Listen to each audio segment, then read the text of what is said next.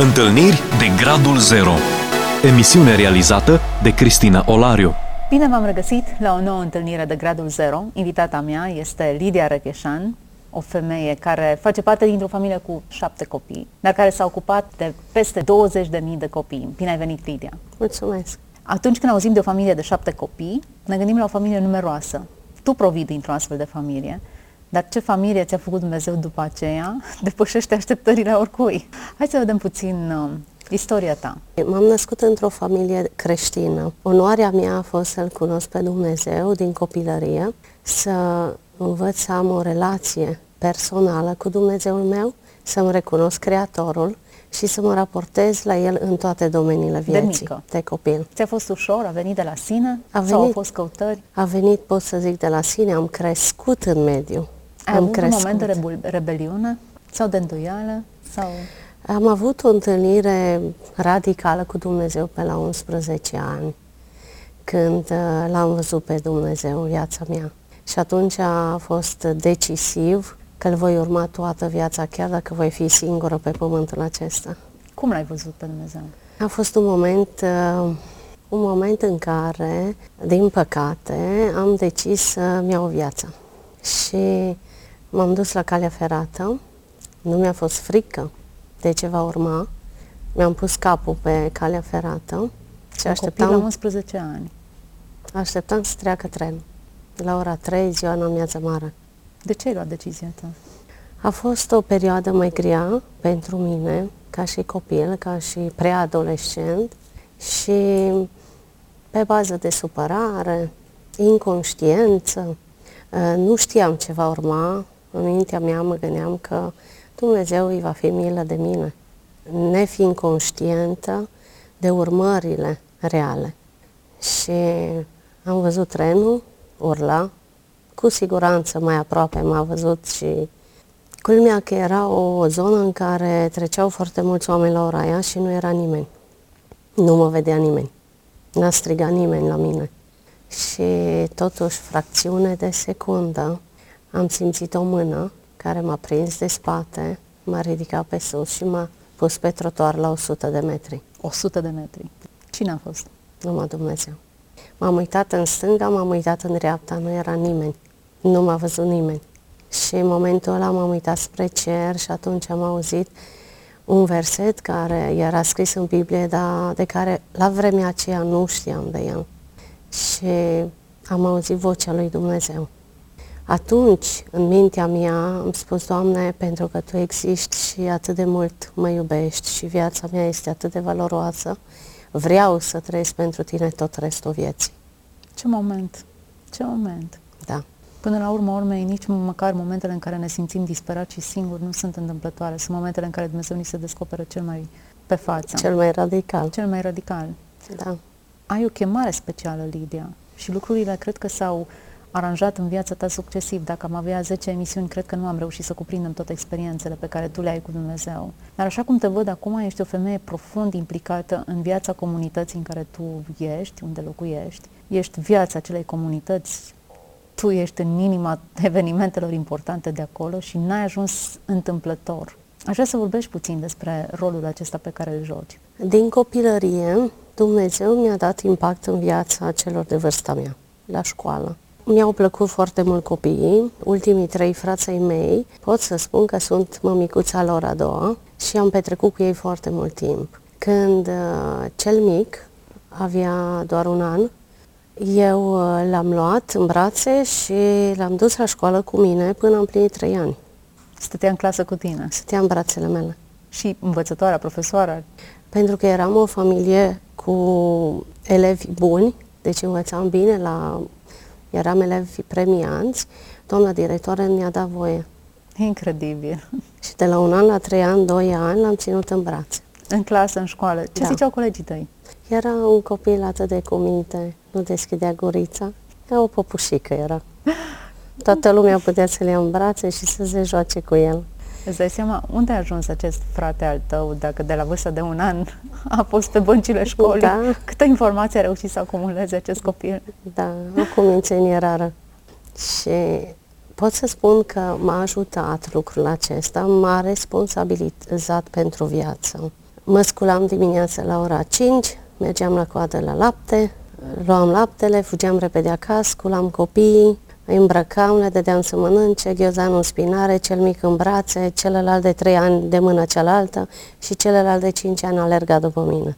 Și fugeam la grădiniță cu cei doi și pe cel mic îl luam cu mine. Tu erai printre cei mai mari sau cum de pica pe tine această... Mama, tata erau la servici, sora mea cea mare era la liceu la Seral, deci pleca de dimineața la servici, apoi la școală și eu eram cea care urma să-mi asum responsabilitatea.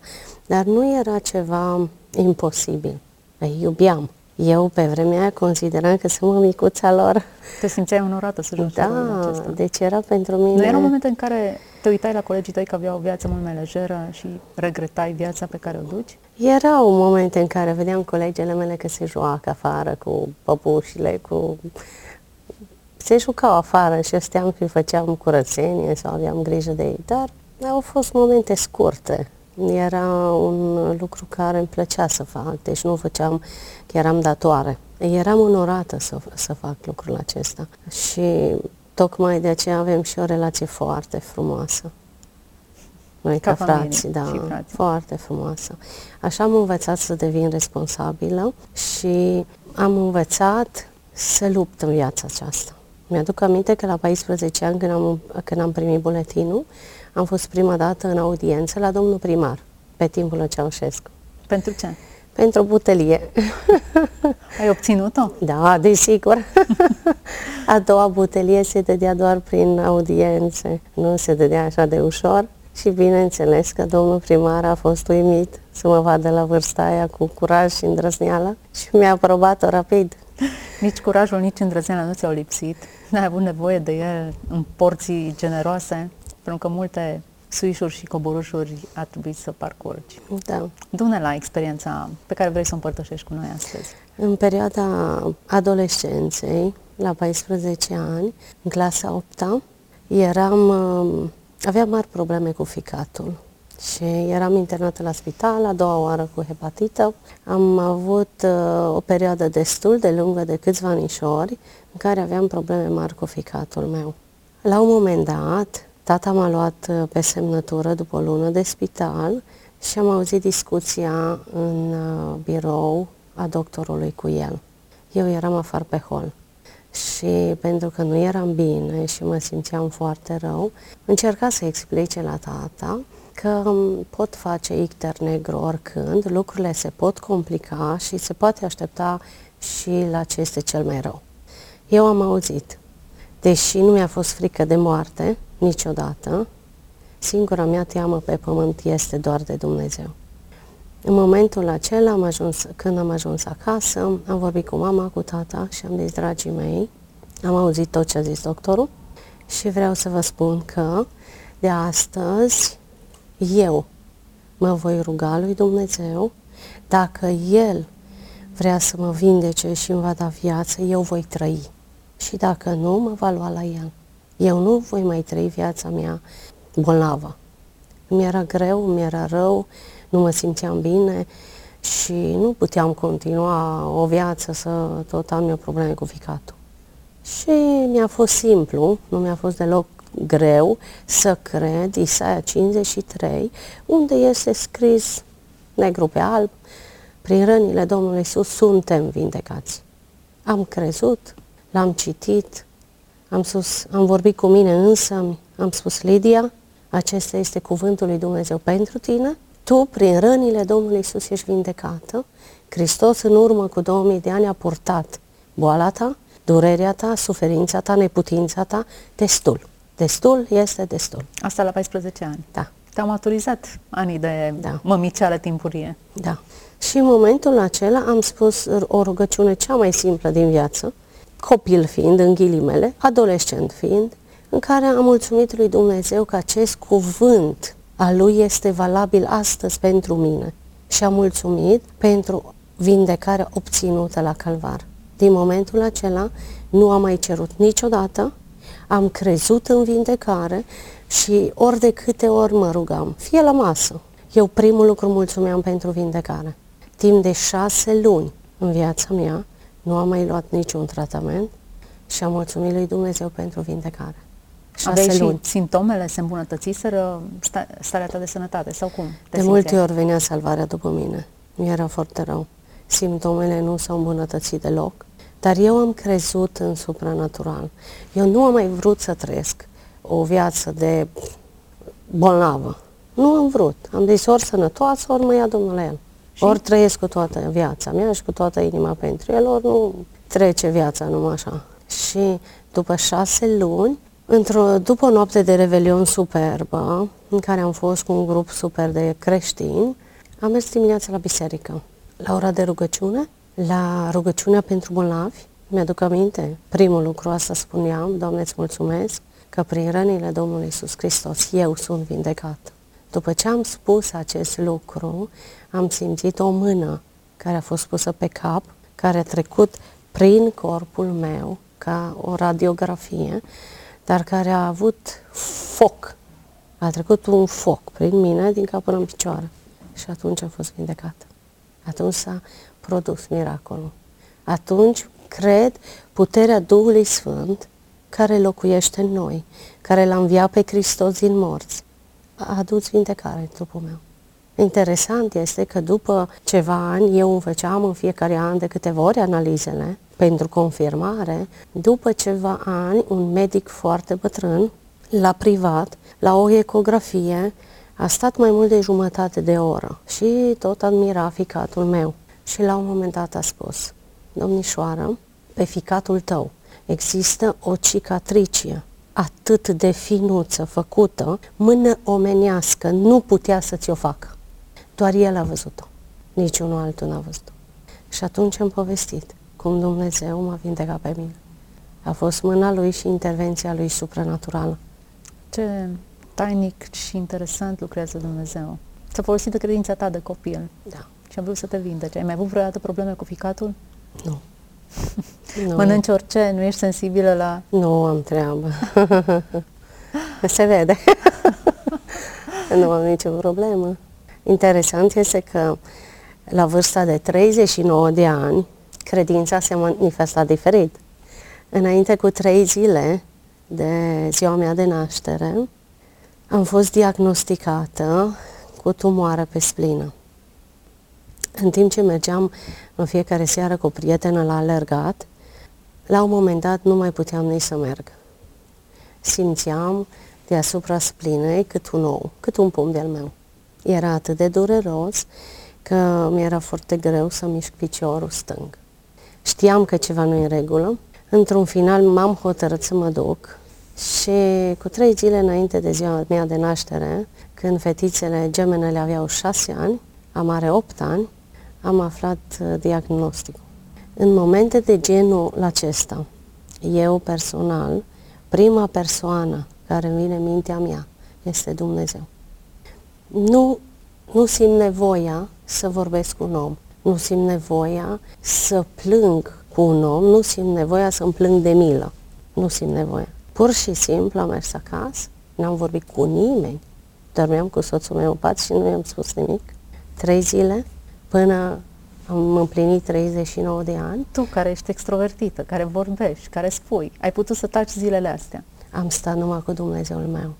Am vorbit, atunci pot să spun, a fost o rugăciune neîncetat.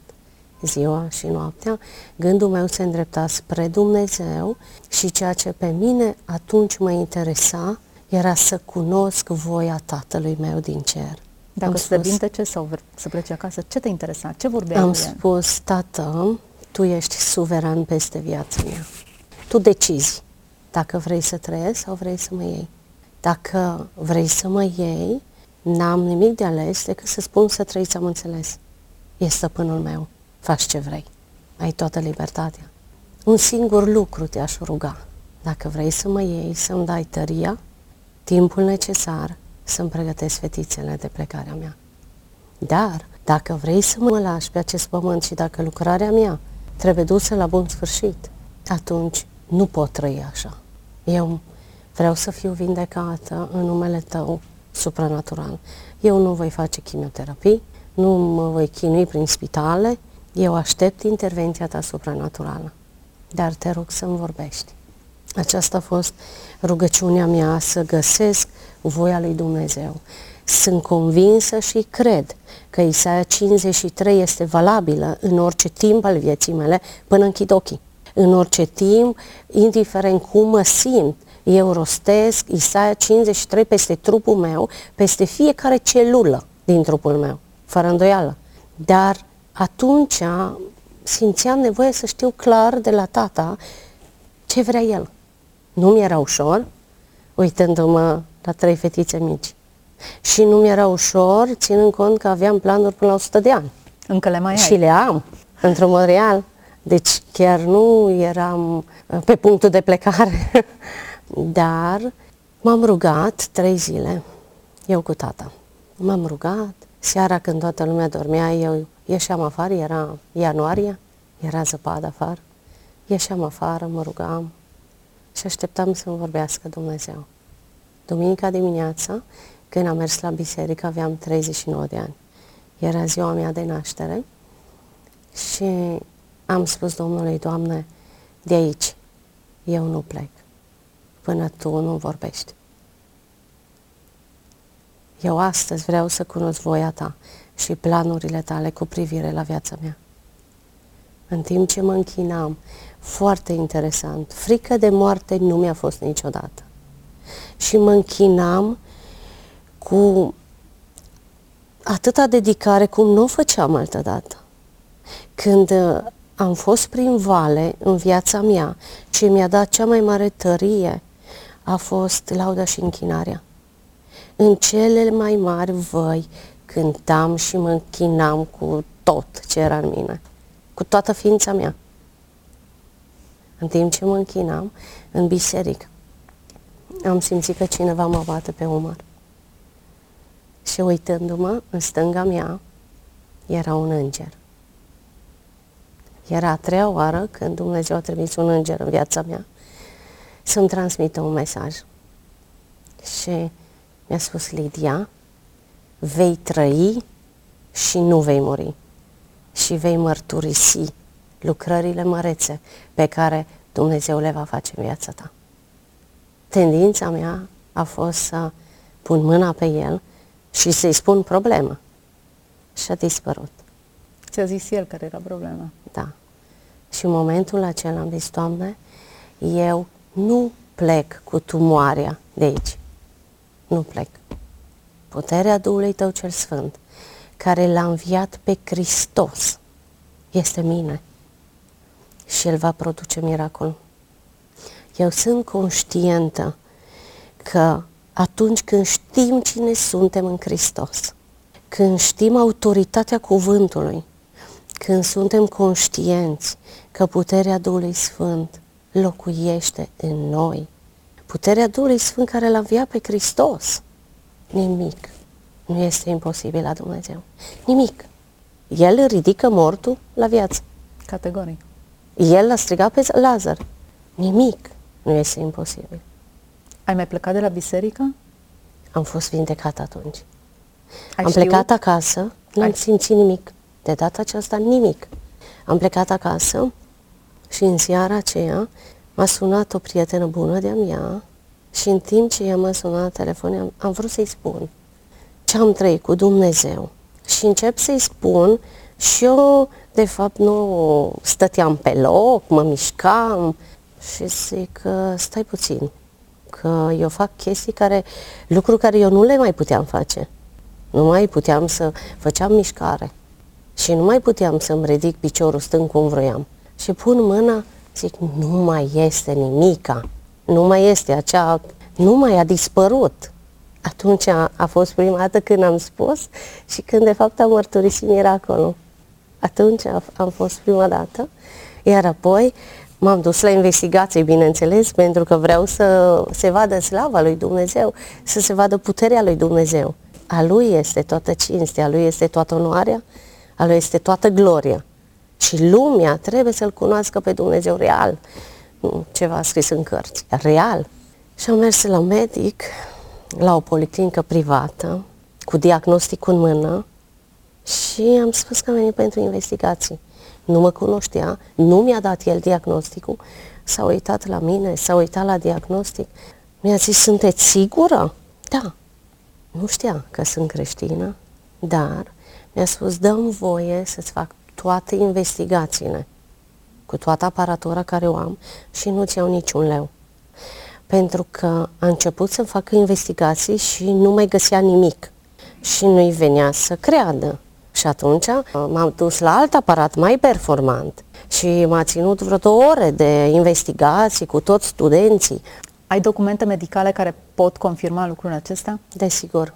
Acestea dovedesc clar intervenția lui Dumnezeu în viața mea și pot spune fiecăreia, fiecare persoană, fiecare femei, fiecare, fiecărui individ că Dumnezeu este același, rămâne același. Dumnezeu este autentic, Dumnezeu are toată puterea în cer și pe pământ, Dumnezeu poate interveni în viața fiecăruia. Dumnezeu are soluții, Dumnezeu are ultimul cuvânt în viața noastră, chiar dacă vrem să recunoaștem sau nu vrem să recunoaștem. El decide când venim pe acest pământ, El decide când plecăm de pe acest pământ. Important este să învățăm să călătorim cu El, să învățăm să trăim cu El, să învățăm să îl cunoaștem pe El și să credem în tot ce este scris, ca și un copil. Lidia, îmi pare rău să pun capăt aceste emisiuni. Când mă gândesc la câte subiecte interesante, nici nu am apucat să vorbim despre zecile alea de mii de copii pe care Dumnezeu ți-a încredințat ție. Însă l-am văzut pe Dumnezeu în tine, am văzut credința ta, am văzut puterea lui Dumnezeu care l-a înviat din morți în tine și nu pot decât să mă bucur și să fiu încurajată în credința mea. Și mă rog același lucru să fie și pentru cei care au urmărit această discuție. Dragii mei, cred că e deprisos să mai trag concluzii la finalul acestei discuții. Concluziile le avem fiecare dintre noi. Această putere fantastică a lui Dumnezeu locuiește în inima unui om care își pune viața în mâinile lui Dumnezeu. Ce promisiune extraordinară! Ce lucruri fantastice vrea Dumnezeu să facă în viețile noastre, dacă îi permitem. E pregătit să facă o minune pentru tine chiar acum în timp ce ne asculți și mă rog această minune să se întâmple. Să fii binecuvântat. Ați ascultat emisiunea Întâlniri de Gradul Zero cu Cristina Olariu.